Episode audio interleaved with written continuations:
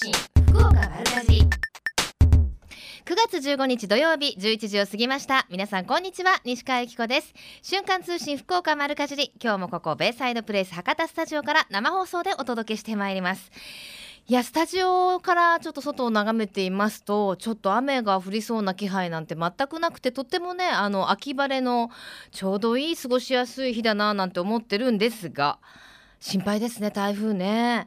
あのこの3連休は台風16号の影響もあり曇りや雨のお天気お出かけの際は傘を忘れなくというお天気情報も出てますし今日の降水確率も午前中30%なんですがねお昼12時から6時までは50%ということでどんどん雨が降りそうなんですよね。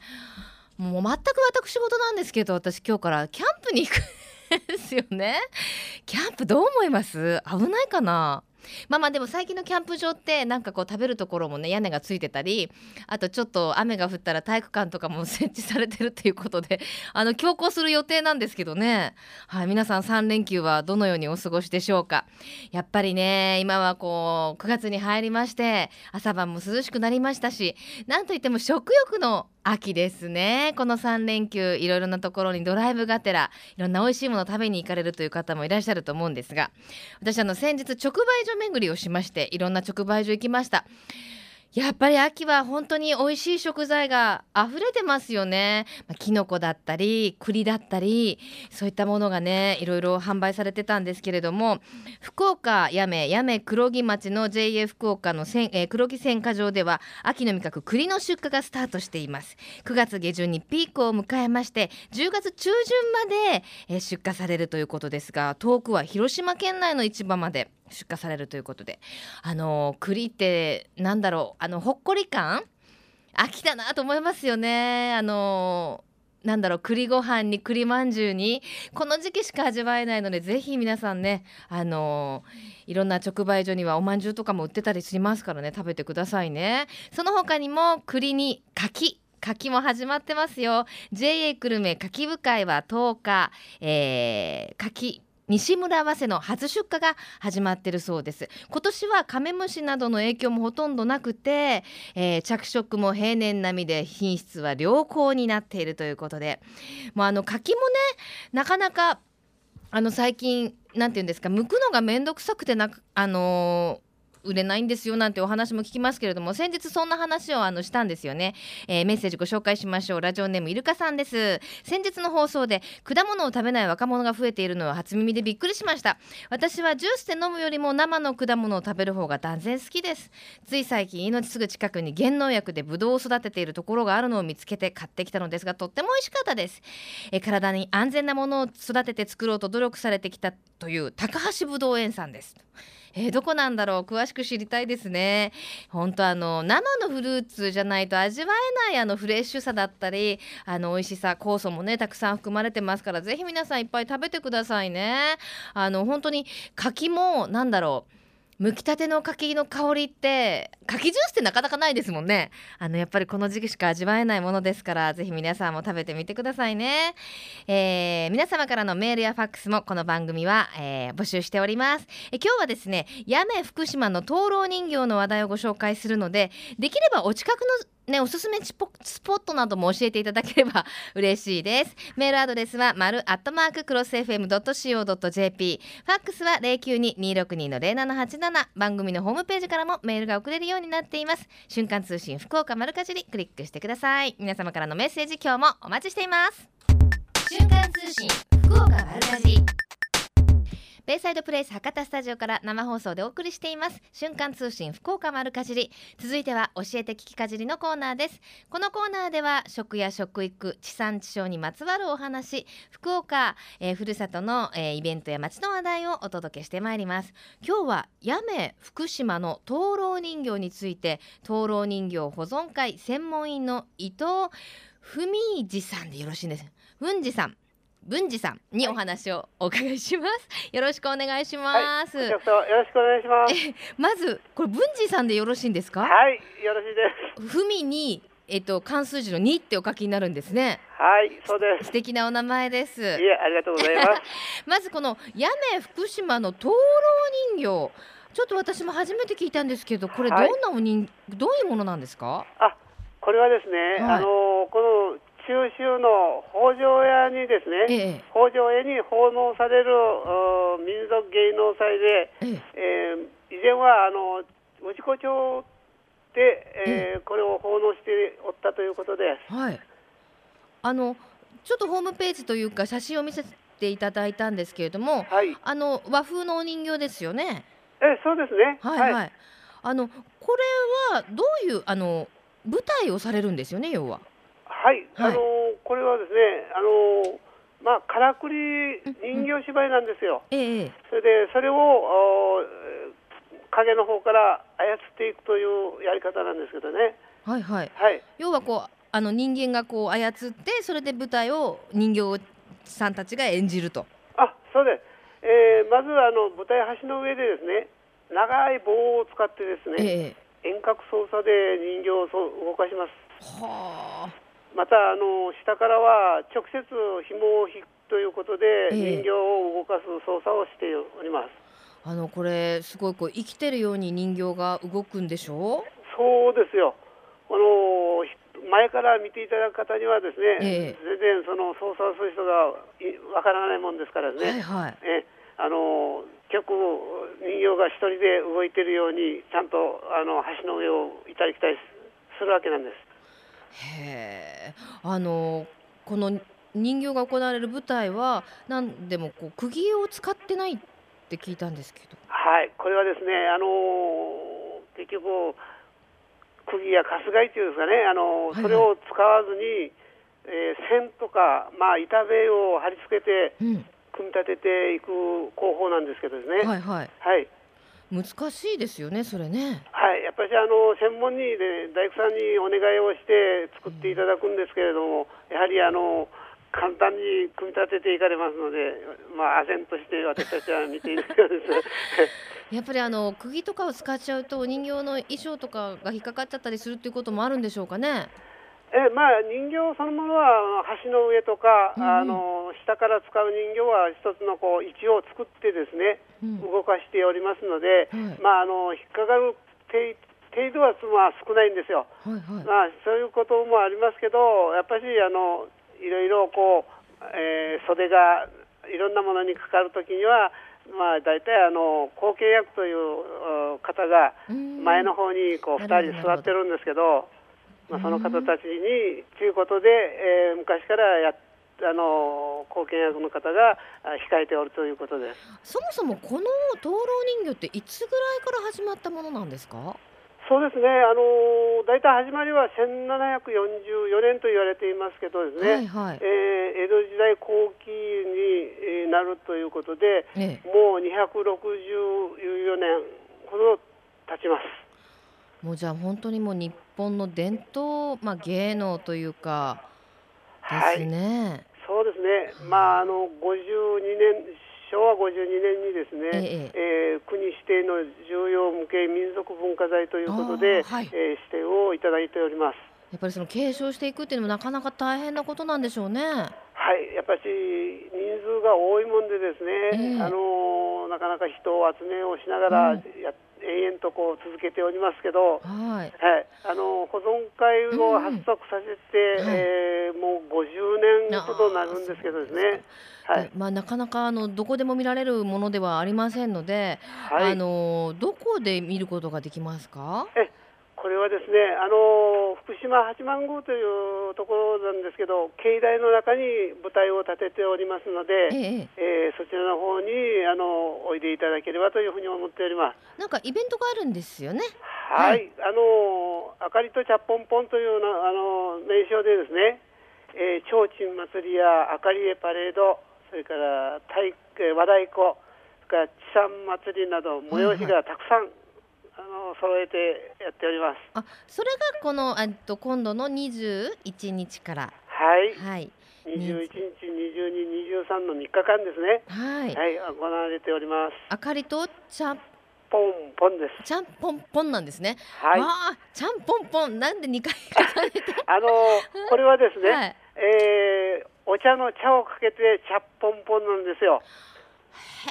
で、ええつ鼓の音がだいたいタッポンポンなんですけどですね、ええ。えーそのお茶と祭りと掛け合わせたところのあのお鼓の音でチャッポンじゃあポンで。ポンポンなんですね。可愛いですね。そうですね、あのはい私たち愛称ではもう子供の頃から、うん。あのタッポンポンと言わずチャッポンポンというふうなことで言ってはおったんですよ。なるほどですね。はいい、やじゃあもう本当イベント開催まで間もなくです。大変だと思いますが、はい、あのその灯籠人形初めて見る人にとってのこうこういうところを注意してみたら面白いよみたいな見どころってあります？そうですね、あの先ほども申したようにあの橋の上を渡るんですけど、ええ人形は踊りながら橋を瞬時渡ります。うんでまた今度は橋があー引かれて反対方向でまた踊ってるわけなんですよ。はいはい。ですから、あの手品みたいでちょっと人は見えなくて動いてますので、えええーちょっと不思議に思われるところがあるかと思います。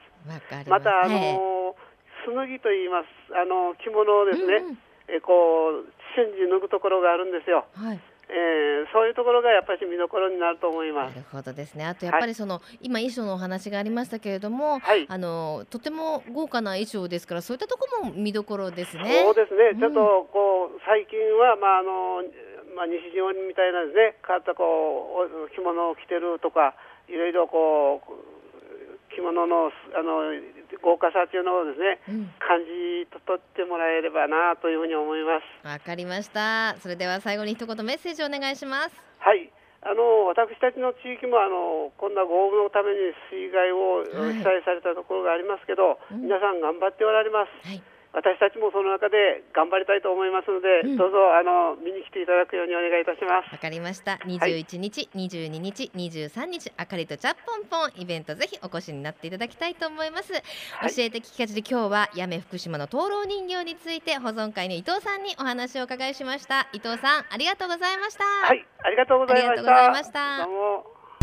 瞬間通信福岡丸かじりベイサイドプレイス博多スタジオから生放送でお送りしています。瞬間通信福岡丸かじり。続いてのコーナーはえみちゃんのみんなの良い食のコーナーです。先ほどは八女福島の灯籠人形のお話お伺いしました。ね素敵な人形劇見に見に行ってみたいですね。さあこの時間はですね八女の食を支えています JA 福岡八女の農産物直売所ヨランノの田中哲也さんにお話をお伺いします。田中さんこんにちは。こんにちは。お久しぶりですよねはい、お久しぶりですね。ねえお元気ですか、はい、はい、元気してますよ。もうヨランノさんというと本当にねあのあったかい直売所というイメージがありますけれどもはい、ありがとうございます。はいまずはヨランノの場所をお願いしますはい、えー、やめんた出口からですね、えー、大川方面に、えー進んでいただきまして、はい長浜の信号を、えー、右右折はいしまして、うんえー、442号線のバイパスに出てもらいます。はいそして、えー、左折されたらもうすぐですね、5分ほどで着きます。もうあの綺麗になってもどれぐらいになりましたっけ、えー、1年と半半年ですねですよねちょうど。はい。あのもう建物自体が大きくなったので分かりやすくそうですね。なりはいましたよね。そうですね。はい、さあ今の時期はどんなものが並んでますか？そうですね秋のお野菜に変わってきまして、ええまあ、里芋、うんおあとさつまいも、おオクラ、お、ナス、きゅうりですね、あとフルーツ関係ではイチジク、うん、栗、で今日から極早生みかんが出ております。なるほど。はい、あとぶどう、梨ということで、めちゃくちゃいっもうぱいあります終盤になってきてますね。めちゃくちゃいっぱいありますね。やっぱりあのね。夏野菜もまだ残りつつ秋の味覚もちょっと出てきたという感じですかね。あオクラとかもまだいっぱいあるんですね。そうですね、オクラまだかなり出てますね。はーい。はい。あいあと栗っていうお話もありましたね。そうですね、はい、栗がですね、和接種が今終わりかけで、今から、あー中手、まあ、真ん中に出るやつですね、はいそれから晩成ということで、今からずっと出てきますね。ねえ、はい今の時期田中さん何が一番お好きですか？えー今の時期っていうと、やっぱりイチジク関係ですかね。はいいちじくはあれですか？品種豊は光豊光姫です豊ね。光姫ですね。はい、まあ、同品もございますが、豊光姫を中心に販売してますね。なるほど。はい。でそろそろ柿も出てくる頃そうですね、えー来週から柿が出始め、月曜日からの販売予定になります。あそうなんですね。はい、であのやっぱりそのヨランノさんっていうとなんといってもあのキウイ？そうですね、えー10月からレインボーレッドという中の果肉が赤いキウイフルーツが出荷が始まります。はい。えーこのキウイはですね毛がなくてええ酸味が少なくてですね、まあ、切った感じが非常に綺麗な赤色をしてますんで、ええで糖度も高くて非常に美味しいキウイですね。いやちょっとあの本当最初見た人はちょっとびっくりするぐらい赤いんですよねねはい。色がねね。鮮やかな赤色はいはい。あれはやっぱりそのまま食べるのが一番おすすめなんですか？そうですね。もう追熟かかった、もう柔らかくなればそのままが一番おすすめになりますね。はい、ではいキウイもレインボーレッドだけじゃないですもんねはい。その後平和ドっていう品種で、うんえー福岡嫁のブランドとして博多売れっ子ということで、えええー全国へですね、えー販売しております。私昨日あの他のお仕事ではい。あの美容のカリスマの佐伯千鶴さんにお会いしたんですよはい。わかります？わかりないですね。女性じゃないからあれかな佐伯千鶴さんははい。毎朝必ずキウイを召し上がりになるそそううですですね。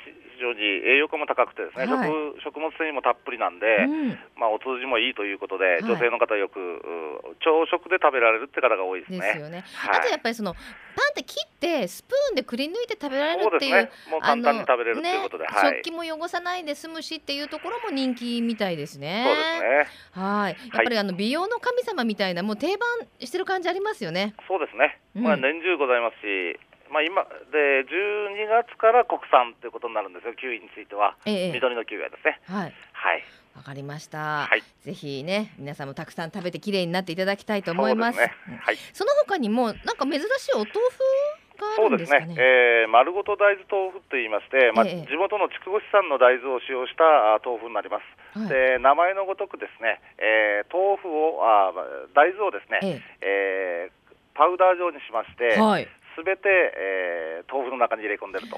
要はそのおからが出ないってことですか？そうですね。おからが出ない豆腐で、もうすべて大豆そのまんま豆腐の中に入り込んでるっていう豆腐になります。もうイソフラボン満載みたいなそうですね。まあ食物繊維もたっぷりという豆腐になります。ですね。あの女性はやっぱりあのね、ホルモンとが少なくなってくると似てるんですよね。その大豆に含まれてるね、すねはいお豆腐に含まれてるね。はい。ぜひたくさん食べた方がいいですね。そうですね。あとあのやめ茶の丸ボーロっていうのが美味しいと聞いたんですけど。はい。まあ、これもお7月から販売してるんですが、まあ、はい地元の企業とおタイアップしてですね、うんえーやめの抹茶をお入れた丸ボーロということで、非常に、お茶の香り豊かなですね、うんえー丸ボーロに仕上がってます。まあいろいろありますね。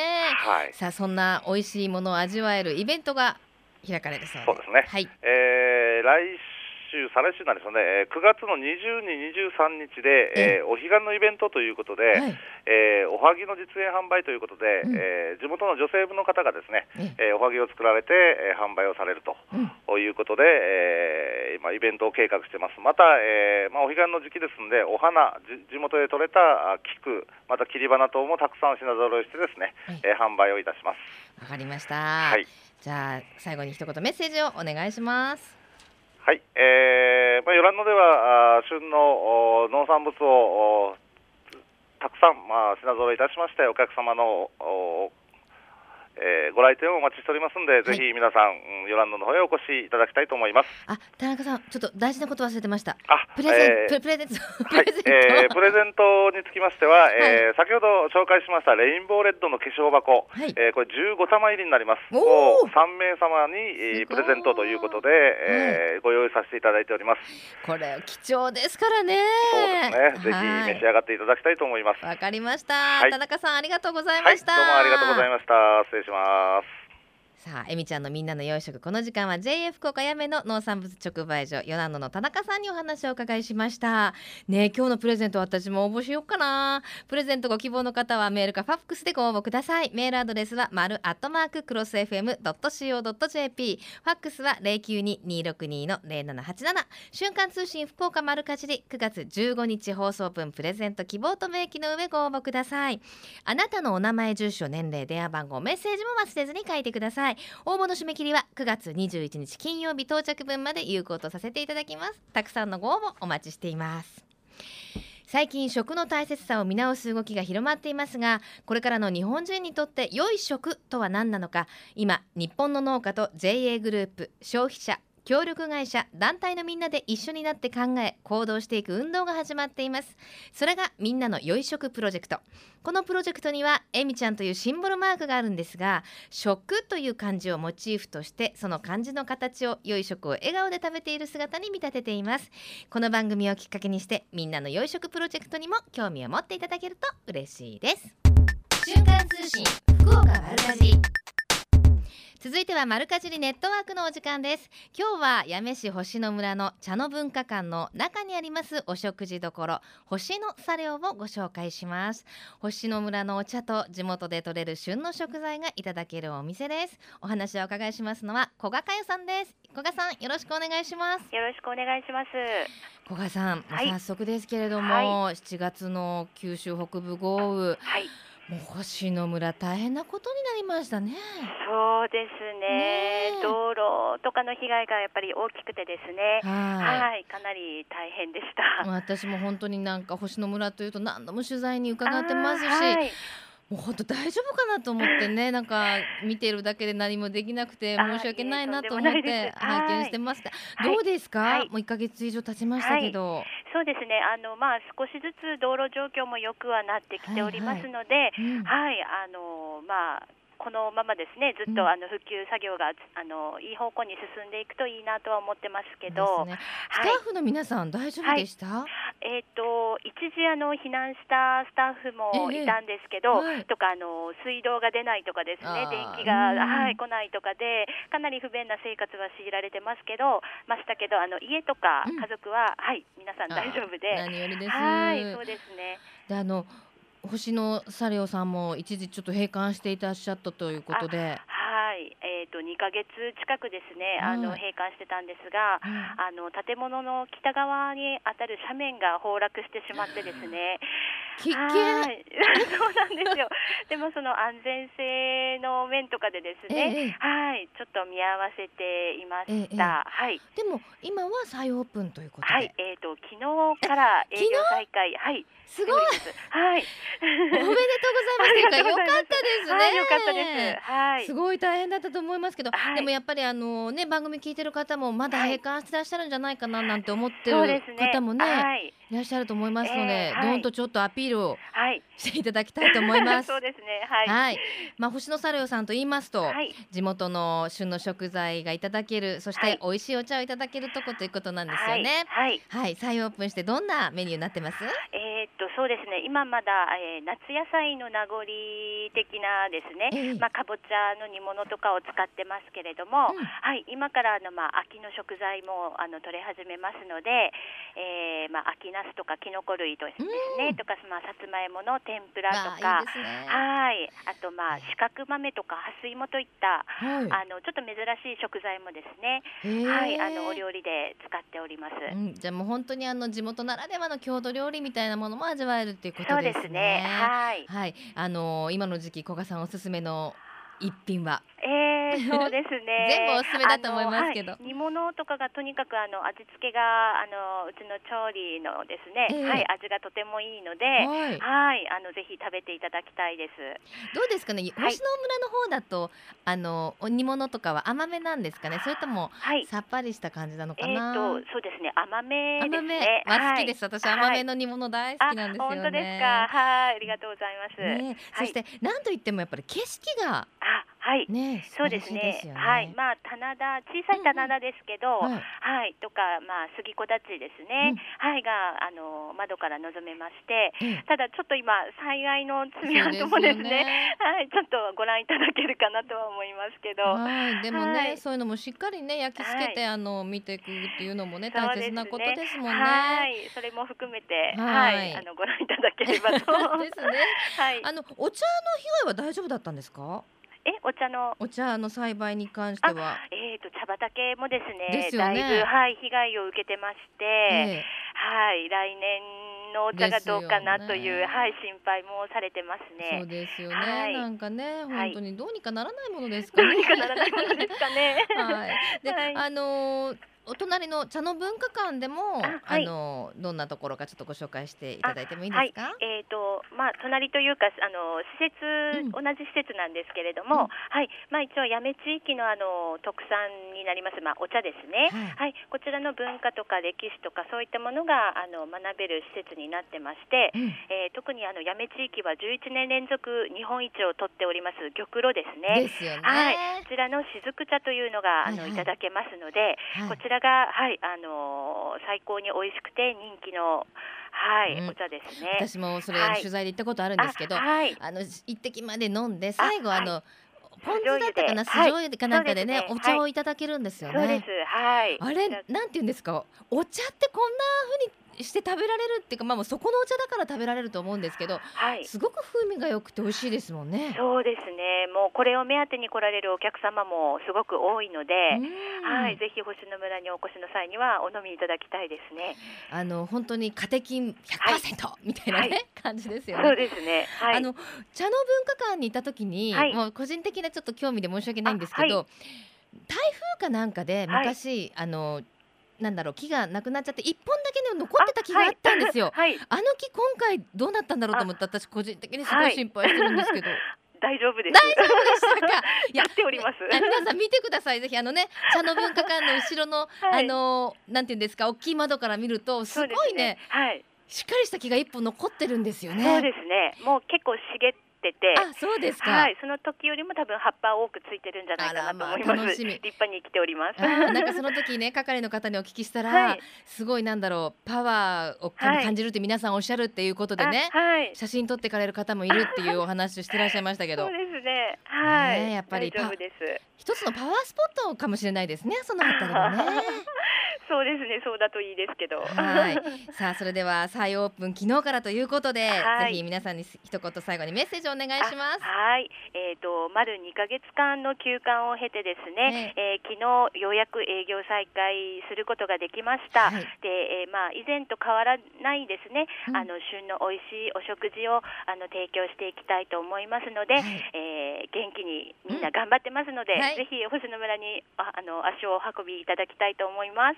わかりました。はいぜひ私も行きたいと思います。あはい、お待ちしてます。はい古賀さんありがとうございましたマルカジリネットワークこの時間は八女市星野村の茶の文化館の中にありますお食事処星野茶寮の古賀さんにお話をお伺いしました。再オープン良かったですね、えーこの番組では毎週番組をお聞きの皆様にプレゼントを用意しています。今週のプレゼントは JA 福岡八女の田中さんからいただきました。赤い果肉の美味しいキウイレインボーレッド9玉入りを3名様に差し上げます。あ、15玉でした。15玉を3名様に差し上げます。ご希望の方はメールかファックスでご応募ください。メールアドレスは丸アットマーククロス FM.co.jp ファックスは092-262-0787瞬間通信福岡丸かじり9月15日放送分プレゼント希望と明記の上ご応募くださいあなたのお名前住所年齢電話番号メッセージも忘れずに応募の締め切りは9月21日金曜日到着分まで有効とさせていただきますたくさんのご応募お待ちしています瞬間通信福岡丸かじりベイサイドプレイス博多スタジオから生放送でお送りしています。瞬間通信福岡丸かじり。続いては福岡のよかろうもんのコーナーです。この時間は毎週ゲストをお迎えいたしまして福岡県のブランド農林水産物をご紹介してまいります。今日は不思議な光景だよ、えー今日はですね宗像市金崎にあります金の、えー、金の岬活魚センターから竹浦誠さんにお越しいただきました。竹浦さんよろしくお願いします。よろしくお願いします。大丈夫ですか？緊張してませんか？あ大丈夫ですよ。あのラジオって本当映像をお届けできないのが残念なんですがちょっとはい、スタジオには普段いないものがいます。今日ご紹介いただくのがイカなんですよねそうですね。はい。しかも生きたイカなんですよ今のね スタジオの上でイカがぴょんぴょん跳ねてるっていうか泳いでる状態になっててすごい息がいいですね竹浦さん、そうですね。はいスタジオにこう生きたイカ持ってらっしゃったのは初めてじゃないですか？そうですね。今までこう持ってくるということはなかったんでね。なかったですよね。はいで今日はですね試食用に今生きているイカの別別にも持ってきていただいてるので早速ちょっといただいてもいいですか？あ、どうぞ食べてください。これいろんな部分ありますけどどこ食べるのがおすすめですか？そうですね。あの通常は身の部分食べられてるんですけども、はい。あとはまあめったに食べないのでゲソの部分とそう、うん、ゲソを生で食べられるっていうのがすごくないですか？美味しいですよ。あの吸盤くっついて、はい。ゲソの部分と？とあと耳ですね。ちょうど真ん中になりますけね。ここですかね。えっ、とそれのもう一個。これ、はい。これ？それです。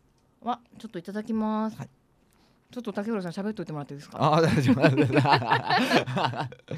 わちょっとゲソすごい。そうですね。あの歯ごたえがかなりやっぱ新鮮なんであるとは思います、聞こえます？すごい、ね。これ耳耳の部分。はい。すごいコリコリンコですね。そうなんですよ。結構お子様たちは好きだと思います、この食感はちょっとなかなかないですね。はい。しかもやっぱりなんて言うんですか？新鮮だからもう臭みも全くなくてもみずみずしい食感っていう感じですね。そうですね。イカでこうみずみずしい食感ってなかなかないと思うんですけど これはあの食べてから言うのもなんですけど何イカになりますかね？ヤリイカになりますね。ヤリイカですか？はい。イカっていろいろありますけど、はい。どうなんですか？ヤリイカの特徴っていうのは。ヤリイカの特徴もまずあのイカの中でも甘みが一番強いっていうことですなね、るほどね、はい。しかも年がら年中楽しめると。そうですねいうことなんですね。はいあのイカっていうとなんとなくこうや呼ぶ子？はい。が有名なイメージがありますけど、ええ。そんなことまあ呼ぶ子も有名ですけどそんなこともないんですってね。そうですね。あの金崎の方は一年中ヤリイカ取れてますので、ええ。えもう一年中あのその時期時期の味が楽しめますね。ええ福岡も負けてないですね。はい、あの金崎漁港は特にイカ釣りが、そうですね。イカ釣りの船団が多いものでですね、ええー、大体もうかなりの量が毎日上がってきてますね。えそうですか。はい、あのちなみに今からの時期ってその旬年がら年中楽しめると言っても、はい、その時期によって味が違うとお話でしたけどはい、冬にかけてはどんな風に変化していくんですか？そうですね。あの冬にかけてはヤリイカ自体が胴体が短くなるのと身が分厚くなっていくんですよ。胴体が短くなるの？はい。面白い。でそれであの身が分厚くなって甘みが増してくるんですよ。なるほど。ぎゅっとこう凝縮される感じ。あやっぱ寒いからかな？あではなくて、ね、関係ないんですかね。はい。イカは関係ないんだ。えー、面白いですね。じゃあ甘みもちょっと強くなるっていう感じなんですかね、そうですねはい。へえしかもその、うん。今日は持ってきていただいたようにこうやって生きたイカの宅配もやってます。始められたということで、はい。いつぐらいからですか？大体です3年ほど前ぐらいからやらせていただいておりますね。へえこれ好評でしょ？そうですね。もうあの定期的に送られてる方も結構いらっしゃいますんでですね、あの東京の人とかね、はい。イカが透明だっつって言いますもんね、ええ。出張とかでイカを食べさせに連れて行ったらでそうです。チュンチュン触ってこうなんか色が変わるとか言って大人でもね 言いますもんね。東京ぐらいまでは大丈夫そうです大丈夫です。へえじゃあもう本当にあのちょっと地方の方にね送ってあげたりとかするのもお喜ばれるでしょうね。そうですね喜ばれてますね、はい、気になるお値段は？えっ、とまあヤリイカ1本で2400円と、えー別途送料がかかってくるような形になりますね。なるほどですね。で、あのー今回はイカを持ってきていただいたんですけれども、こはい。の金の先、えー、金の岬活魚センターっていうのはそこで他のお魚も買えるんですって？そうですね、はい。あの玄界灘で取れた、まあ、金崎で上がってくるうん。天然のですね、ええ。今現状でしたらタイ、まあ、フグとかも上がってきてますし、ええ。アジやカワハギはい。その辺も取れる状態になってますのでその辺も販売しております。もうつまりあの生きてるお魚を買うことができるっていうことですよね。そうです。ずいぶんお値段もいや安いですよですよね。はい、あのー私ちょっと主婦歴10年で恥ずかしいんですけど、はいさばけないんですよね。はいはい。まあ、あの今こちらの方ではですね、はいあの3枚までほう。3枚おろしまではサービスさせていただいてますし、ええ。えー、ヤリイカの方でしたらあのまあ摘み取ってカワハギまでもサ,、サービスさせていただいてる状態です。本当ですか、はい。嬉しいですね。あのカワハギってすごいんですよね。ああカワハギ魚なんですね。ベラっていう皮が本当皮はげ皮を剥げるんですよねあれね。そうですね。あそこもしてくれると。あの辺も全部しますよ。そうですそれは嬉しいですね。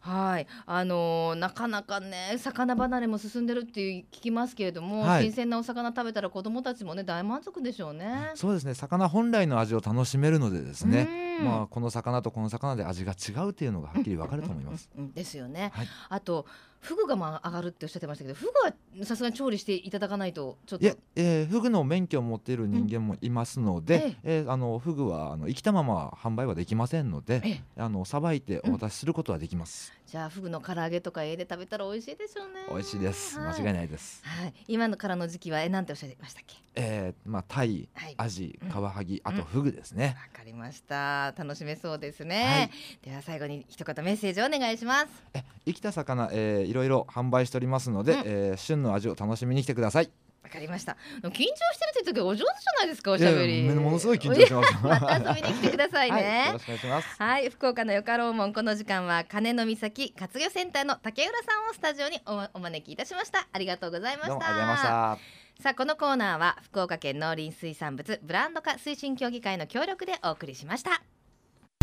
瞬間通信福岡丸かじりベイサイドプレイス博多スタジオから生放送でお送りしています。瞬間通信福岡丸かじりこの番組では毎週番組を聞きの皆様にプレゼントをご用意しています。今週のプレゼントは JA 福岡やめの田中さんからいただきましたレインボーレッド。あのキウイなんですけど中が赤い果肉のねとっても甘い美味しいキウイですよ。こちらレインボーレッド15玉入りを3名様に差し上げます。ご希望の方はメールかファックスでご応募ください。メールアドレスは丸アットマーククロス FM.co.jp ファックスは092-262の0787瞬間通信福岡丸かじり。9月15日放送分プレゼント希望と明記の上ご応募ください。あなたのお名前住所年齢電話番号メッセージも忘れずに書いてくださいね。応募の締め切りは9月21日金曜日到着分まで有効とさせていただきます。たくさんのご応募お待ちしています。また JA グループ福岡のホームページをご覧いただきますと県内各地の直売所の情報や旬のおすすめレシピが確認できますよ。皆様もぜひ一度ご覧になってくださいね。そしてこの瞬間通信福岡丸かじりでは鹿の島の体験農園をお借りいたしまして百姓園さんのね体験農園をお借りいたしまして野菜作りにチャレンジしているアグリブというのがあるんですが畑の様子などを随時 Facebook にアップしていますのでぜひ Facebook でアグリはひらがなです。部は部活の部です。覗いてみてください。よろしくお願いします。実は今日はあのアグリ部であの秋冬野菜の植え付けを予定してたんですけれどもちょっと雨の心配もありまして業務連絡です。皆さん今日はなくなりました。またあの植え付けなどもねあの様子もアップしていきたいと思いますので家庭菜園とかされてる方はぜひこちらの方も参考にされてください。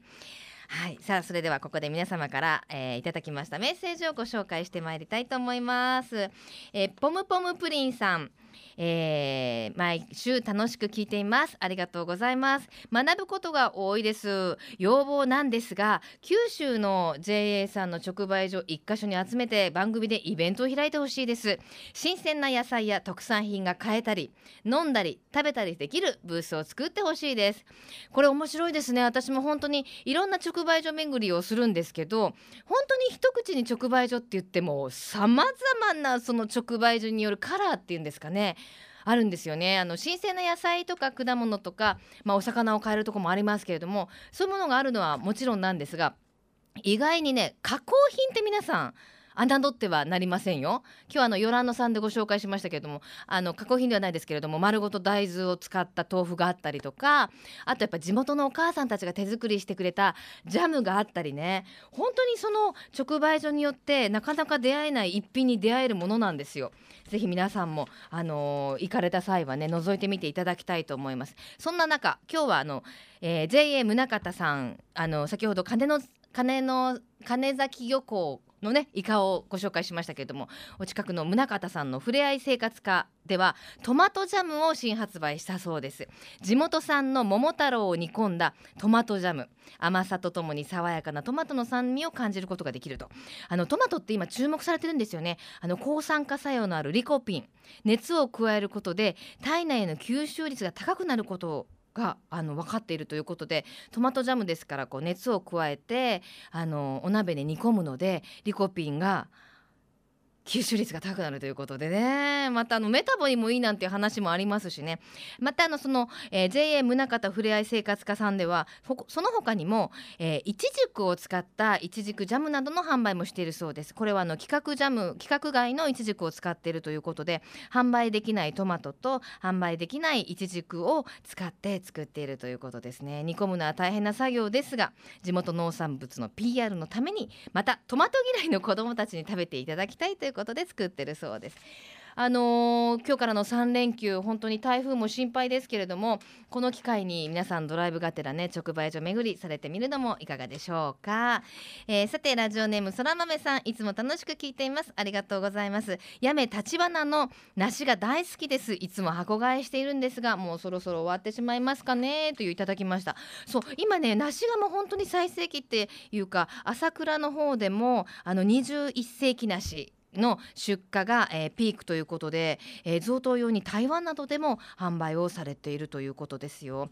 ぜひ旬のフルーツたくさん味わってね皆さんあの季節の変わり目変わりやすい季節ですからお体しっかりご自愛されてくださいね。えーさてこの番組はふるさと福岡を大切にする人たちの豊かな暮らしを応援する番組です。今日ご紹介した屋根のあたりは7月の豪雨で大きな被害が出ましたがそんな中でも農家の皆さん頑張ってらっしゃいますからぜひ屋根に出かけてみてはいかがでしょうか？ここまでのお相手は私西川由紀子でした。それではまた来週。さようなら。この番組は JA グループ福岡の提供でお送りいたしました。